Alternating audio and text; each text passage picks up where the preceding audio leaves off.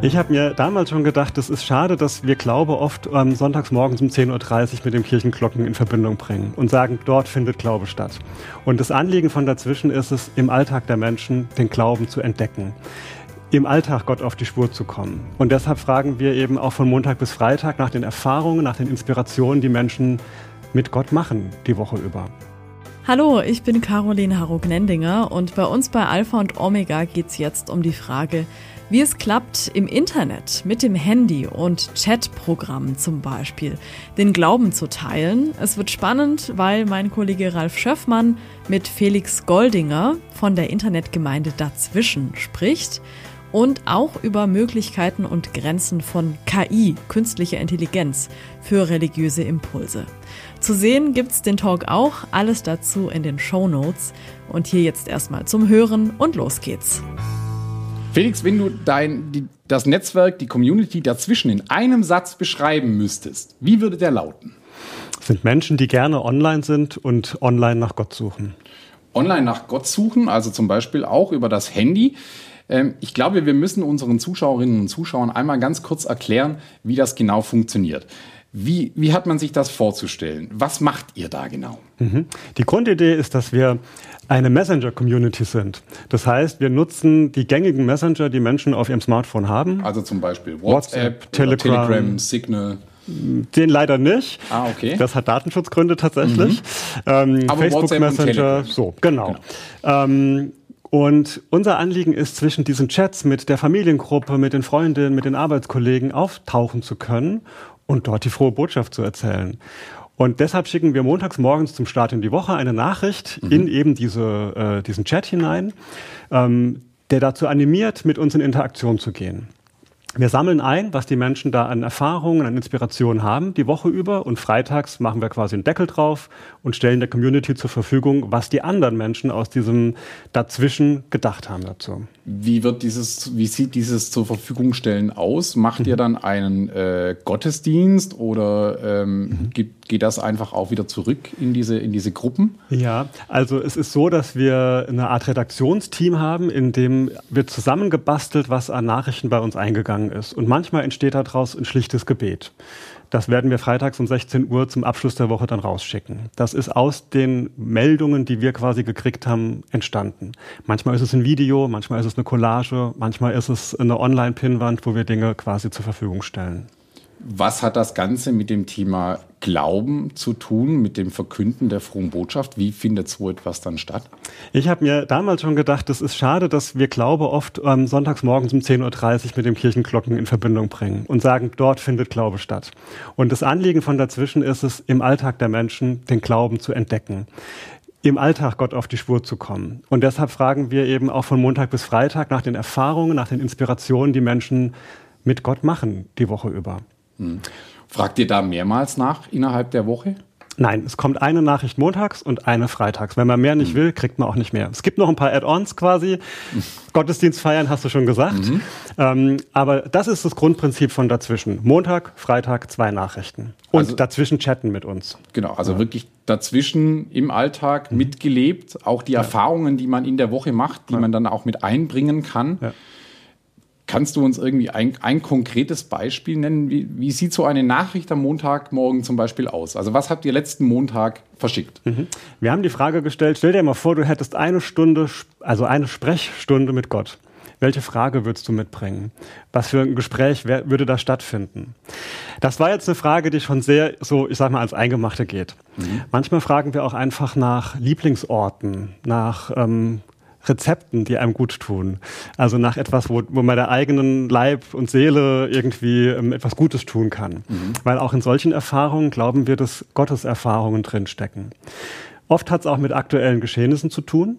Also ähm, wenn es in der Welt brennt, dann können wir nicht die Augen davor verschließen. Und deshalb versuchen wir auch immer aktuell an den Dingen, die eben eh Thema sind, dran zu sein und da mit Menschen auch durch manche Täler durchzugehen, sag ich mal. Also es ist ja nicht immer so ganz leicht. Zum Beispiel Corona war eine mhm. Zeit, wo wir mit vielen Leuten in Kontakt waren, die Einsamkeitserfahrungen gemacht haben, die sie vorher so nicht kannten. Mhm. Auch so Themen versuchen wir dann zu bespielen. Vielleicht gehen auf die äh, Frage, wie nah ihr euren Mitgliedern kommt, wie gut ihr euch einander mhm. kennt. Da, da, gehen wir nachher im Laufe der mhm. Sendung nochmal drauf ein. Ähm, nehmen wir uns nochmal zurück. 2016 hast du das Online-Netzwerk, mhm. äh, damals hieß es, glaube ich, Netzgemeinde, ja. dazwischen äh, gegründet. Ähm, in einer Zeit, in der von Digitalisierung überhaupt noch gar nicht die Rede war. Mhm. Also das liegt jetzt äh, sieben Jahre ja. zurück. Ja. ja? Ähm, heute ist Digitalisierung in aller Munde. Es wird wichtiger denn je, auch im Internet vertreten mhm. zu sein. Wie, wie kommt man 2016 auf so eine Idee? Also ist das eine, eine launige äh, Geschichte gewesen oder äh, gab es da einen tieferen Sinn?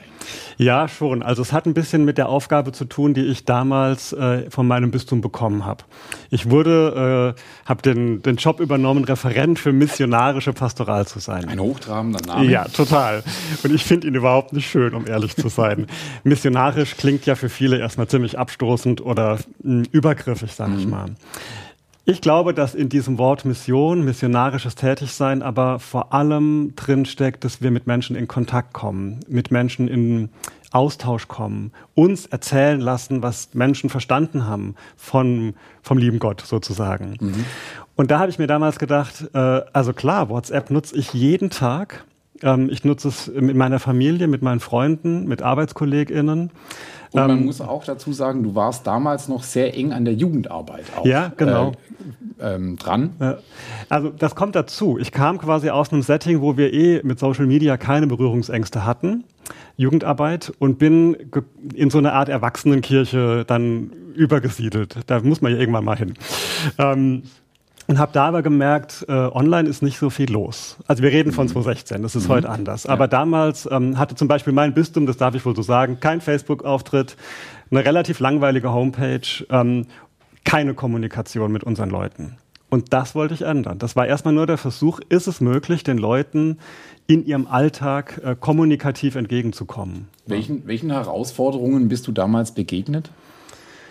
Naja, das, ich würde mal sagen, da gab es so die klassische Bandbreite von, das wird ja nichts, das kann ja nicht funktionieren, wie willst du denn überhaupt mit den Leuten in Berührung kommen, woher sollen die das wissen, bis hin zu technischen Hürden. Ähm, es war schon so, dass relativ schnell viele hundert Menschen mit mir dann da online unterwegs waren und das muss man ja managen. Mhm. Das ist für mich auch nur ein kleiner Teil meiner Arbeit im, im Bistum Speyer, ähm, so dass ich schon von Anfang an gucken musste, wie ich das gut einsortiere und wie ich quasi die Leute, die sich an- und abmelden, manage, wie das quasi ähm, auch den Leuten entsprechend äh, beantwortet wird. Es war schon immer mein Anliegen, dass jede Nachricht, die eingeht, irgendeine Form von Antwort bekommt. Mhm. Und das war von Anfang an eine Herausforderung. Ja. Welche Menschen sind das, die mit euch da in Kontakt treten? Es ist eine große Bandbreite von Leuten. Ähm, wir haben inzwischen ja Erfahrungen gemacht, wo wir ähm, zum Beispiel vom Alter gehört haben. Die jüngste Person, die sich mal mit uns verbunden hat und es gesagt hat, wie alt sie ist, war 14. Mhm. Die älteste Person, die sich mit uns verbunden hat, 86. Es sind viele ähm, Frauen, Männer, es sind nicht-binäre Personen mit uns unterwegs. Ähm, wir haben Menschen dabei, die sagen, ich bin enttäuscht von Kirche, ich bin in einer gewissen Distanz. Wir haben Menschen dabei, die sagen, ich suche. Ähm, ich bin nicht getauft, aber ich merke, hier ist ein Ort, wo ich Fragen stellen darf. Ähm, es ist eine große Bandbreite. Ja, und das ist total schön, dass es so eine bunte Community ist. Ja. Wir reden selbstverständlich seit äh, Beginn dieser Sendung von, oder ich frage dich immer äh, bei der Netzwerkgemeinde von, von euch. Ich rede immer von ja. euch. Ihr seid äh, mittlerweile ein, ein relativ großes Team, mhm. ein, ein Gemeinschaftsprojekt. War das von Anfang an so oder ist äh, dazwischen gewachsen? ist äh, gewachsen. Mhm. Die ersten Monate waren quasi, das war ein Duo, meine Frau und ich haben das mhm. Ganze an den Start gebracht. Ähm, aber ich hatte es ja schon angedeutet, relativ schnell war klar, so kann das nicht laufen. Wir brauchen quasi auch irgendwo ein Netzwerk, wo Menschen mitarbeiten. Und heute sind äh, Netzwerke dabei aus dem äh, Bistum, also aus deinem Heimatbistum in Speyer, ja. aus dem äh, Bistum Würzburg, Köln hat sich angeschlossen, ja. Trier, Freiburg und was ich auch sehr interessant fand, auch die evangelische Kirche ist Teil von euch in Form äh, der Landeskirche in Baden. Ähm, wie wichtig ist euch dieser Aspekt, dass es ein ökumenisches Projekt ist? Mhm. Also das hilft tatsächlich sehr. Ähm, selbst bekannte Bilder nochmal loszulassen. Wenn wir ökumenisch unterwegs sind, müssen wir ja vieles miteinander erstmal klären, besprechen, wovon reden wir eigentlich.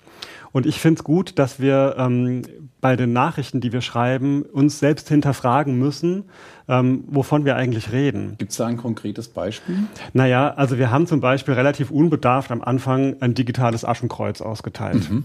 Das müssen wir besprechen jetzt. Warum? Fronleichnam? Fronleichnam feiern wir auch, ja. Wir haben sogar letzte, ähm, diesen, dieses Jahr auf dem Evangelischen Kirchentag gefeiert, Fronleichnam dazwischen. Und da finden wir Wege, wie das möglich ist. Aber wir müssen eben gut gucken, welche Traditionen kommen da zusammen mhm. und was setzen wir eigentlich voraus. Und wir wollen ja nicht so voraussetzungsreich sein. Also wir wollen es ja runterbrechen. Wir wollen die alten Traditionen bewahren und schätzen, aber eben dekonstruieren. Also das heißt, ähm, auseinanderpuzzeln und neu zusammenbauen, sodass es in der digitalen Welt Sinn macht. Sozusagen neuer Wein in alten Schläuchen? Das ist ja kein so schönes Bild. Ähm, der Schlauch reißt manchmal. Das wäre, glaube ich, fatal, wenn wir einfach nur das digitalisieren. Mhm. Also wenn wir Kirche einfach nur in den digitalen Raum übersetzen. Nee, genau, wir müssen es übersetzen. Also es bringt nichts, es einfach nur dahin zu transportieren. Mhm. Wir brauchen neue Worte, neue Formen. Ähm, wir brauchen ein anderes Kirchenbild. Und vor allem, das finde ich immer so schön, das Gottesbild ähm, wächst dadurch auch. Mhm. Ja. Wenn man so auf eure Webseite stöbert, dann äh, liest man so kleine Testimonials, mhm. also sozusagen, was die Mitglieder ähm, über euch als äh, Netzwerk sagen, kleine Beschreibungen von euch. Unter anderem liest man da, ich muss es ablesen, dazwischen ist für mich wie ein unerwarteter Sonnenstrahl an einem trüben Tag. Oder auch zu lesen, dazwischen nimmt dich an und auf, so wie du bist. Mhm. Du kannst heute so und morgen anders sein das zeugt von tiefer Geborgenheit, dass sich die Menschen wohlfühlen bei euch. Ähm, nicht eins zu eins, denke ich, übertragbar auf das traditionelle Bild der Kirche, mhm. des Sonntagmorgen 10.30 Uhr Kirchenglocken. Was gelingt euch besser als vielleicht dieser traditionellen Kirche? Ich glaube, ähm, ein großer Unterschied ist, dass wir Menschen zu Wort kommen lassen. Und ähm, das ist jetzt so vielleicht ein bisschen gemein gegenüber den klassischen Formen. Die haben halt ein bestimmtes Setting. Aber wir leben in einer Zeit, wo, glaube ich, ähm, es sehr wichtig ist, dass man sich selbst erzählen darf, dass man die eigene Geschichte erzählen darf. Mhm.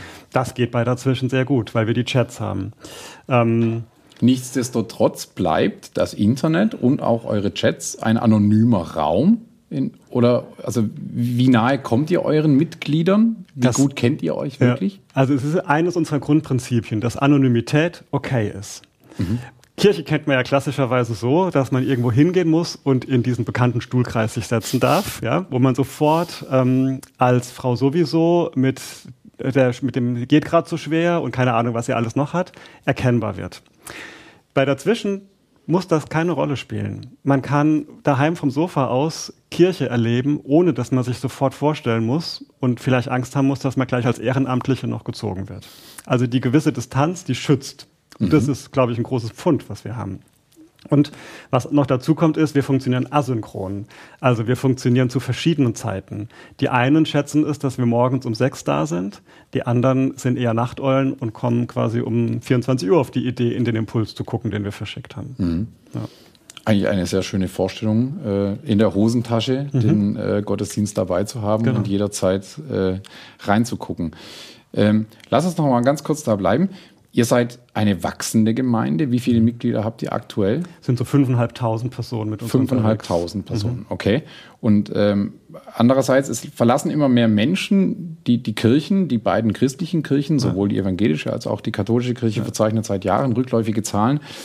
Ähm, spürt ihr irgendwie einen, einen gewissen Druck von, von Ortsgemeinden, von Pfarreien mhm. oder sowas? Also ihr, die da, da diese, diese Sachen da mhm. im Internet macht, ihr nehmt uns die Leute weg oder sowas? Gibt es da Neid oder sowas? Mhm, das habe ich so noch nicht erlebt. Okay. Wir segeln dafür viel, glaube ich, unterm Radar, werden mhm. gar nicht so wahrgenommen von der klassischen Gemeinde oder es ist eher wertschätzend. Es mhm. gibt quasi KollegInnen, die uns ansprechen und sagen, das war so schön, ich habe da selbst mitgemacht, darf ich das in der Predigt verwenden? Mhm.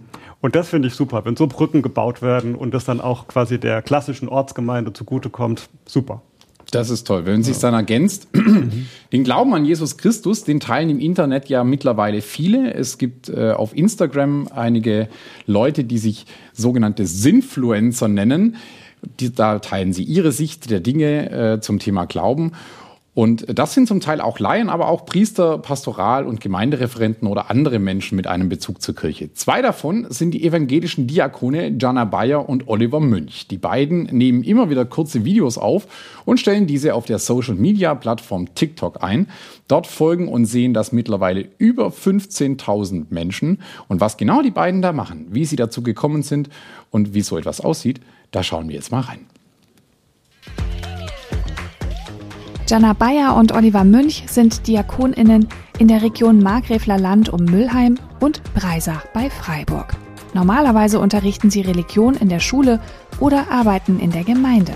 Doch hin und wieder tanzen sie in Talar und Collarhemd auf TikTok, einer Social-Media-Plattform im Internet. Mit ihrem Kanal Kirche mal anders haben die beiden schon über 15.000 Follower. Das ist eine Menge.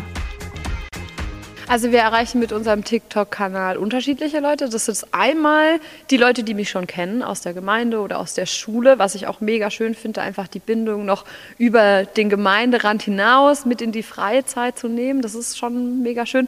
Aber natürlich auch deutschlandweit Menschen. Ganz selten auch mal über die deutschen Grenzen hinaus, weil natürlich unsere Videos auch deutschsprachig sind. Aber da wirklich zu sehen, wir haben zum Beispiel die meisten Follower aus Berlin.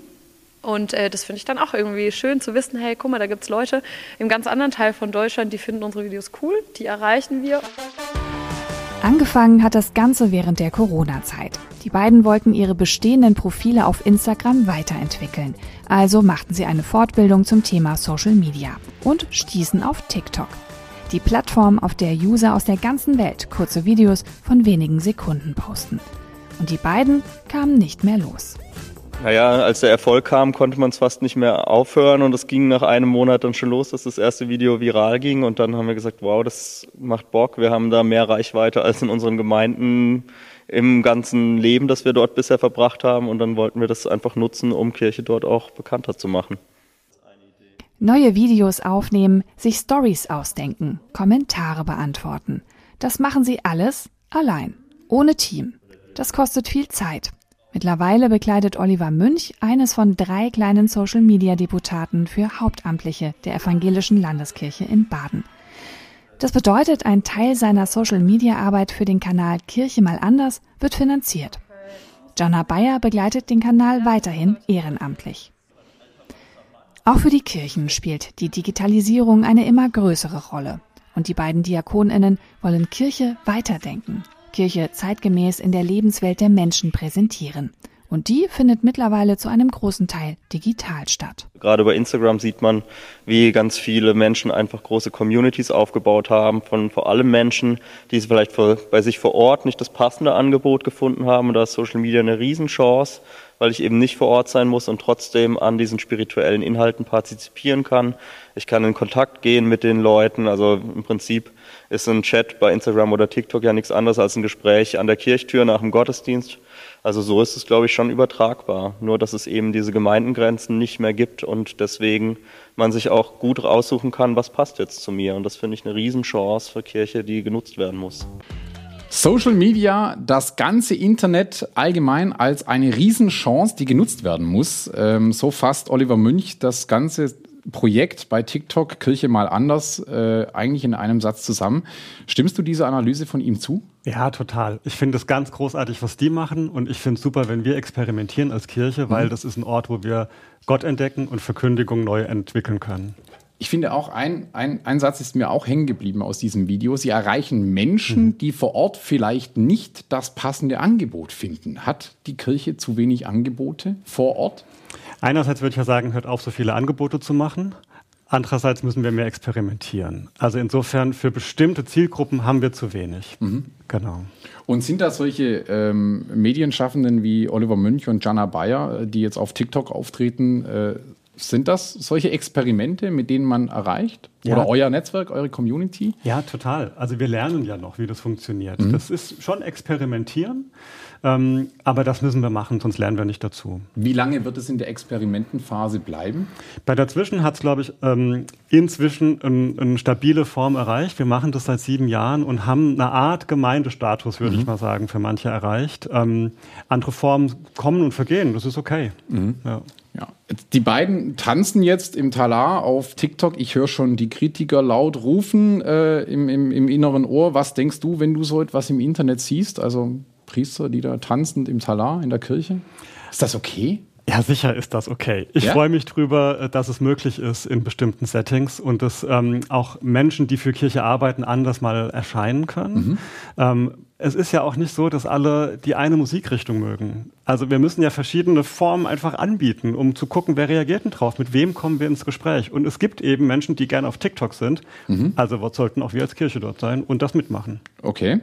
Und ähm sind aber solche Formate, wie jetzt äh, zum Beispiel auf TikTok oder auch auf Instagram, äh, mir fällt zum Beispiel Kira Beer ein, ja. die jetzt auch ein Buch herausgegeben hat, war auch schon hier zu Gast in der Sendung, ähm, sind solche Formate ein, ja, ein Ersatz für einen regelmäßigen Gottesdienstbesuch oder auch euer Impuls oder naja, überspitzt formuliert, ich bekomme hier den Glauben ja quasi nur oder die, die Glaubensverkündigung nur als, als Konsum zur Verfügung gestellt. Ist das dann ein adäquater Ersatz? Also für manche ist es, glaube ich, tatsächlich ein Konsumieren, wobei ich das nicht so negativ konnotieren würde. Ähm, die, die, die lesen das durch und denken sich ihren Teil. Mhm. Andere gehen in Interaktion mit uns und wieder andere feiern mit uns Gottesdienst. Und für bestimmte Graduierungen gibt es da einfach und ich glaube, genau, so wächst Kirche heutzutage.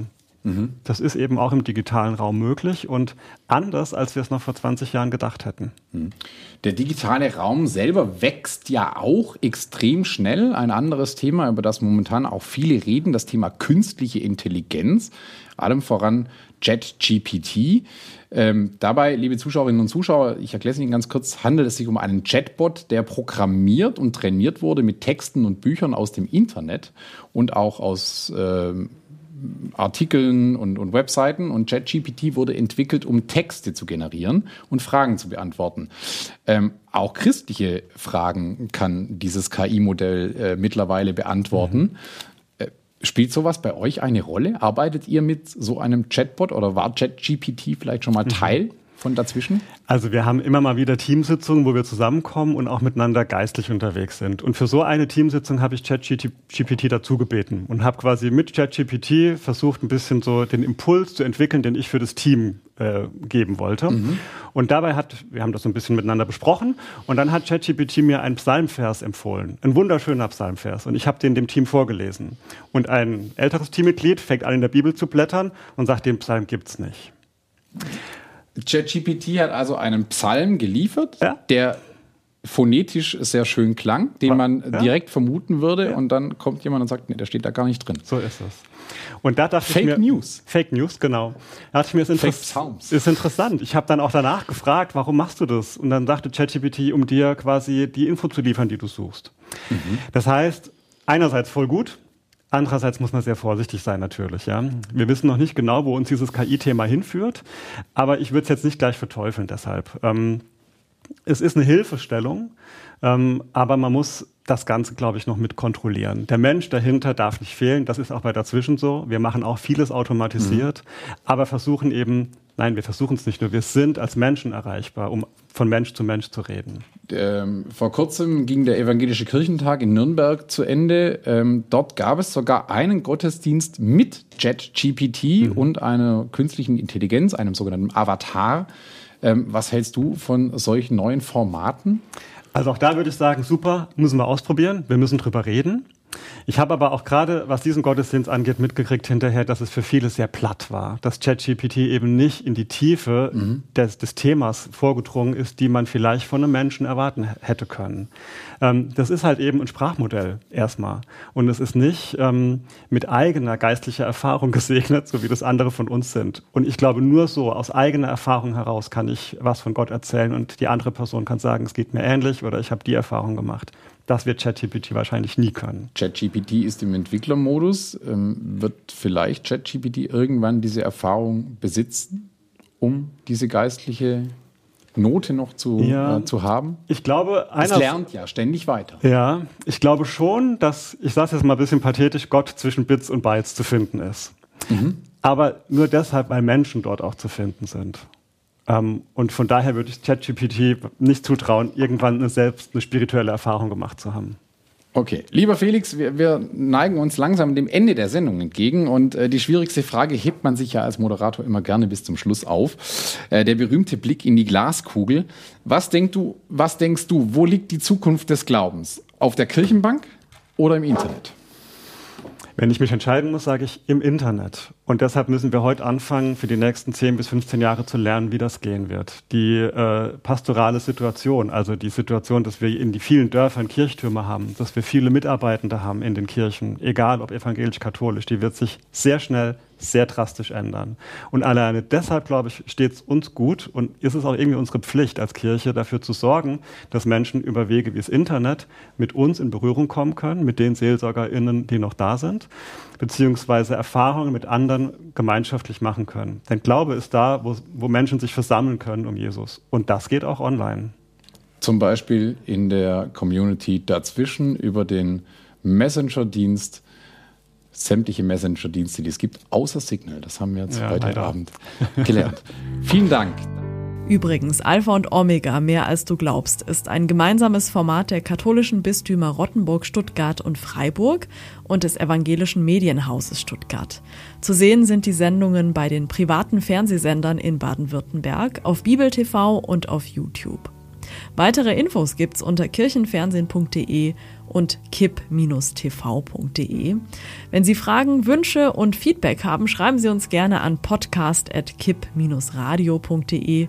Und wenn Ihnen diese Folge über Glauben digital gefallen hat, wie wär's mit der Podcast Folge 19 mit der christlichen Bloggerin Kira Bär?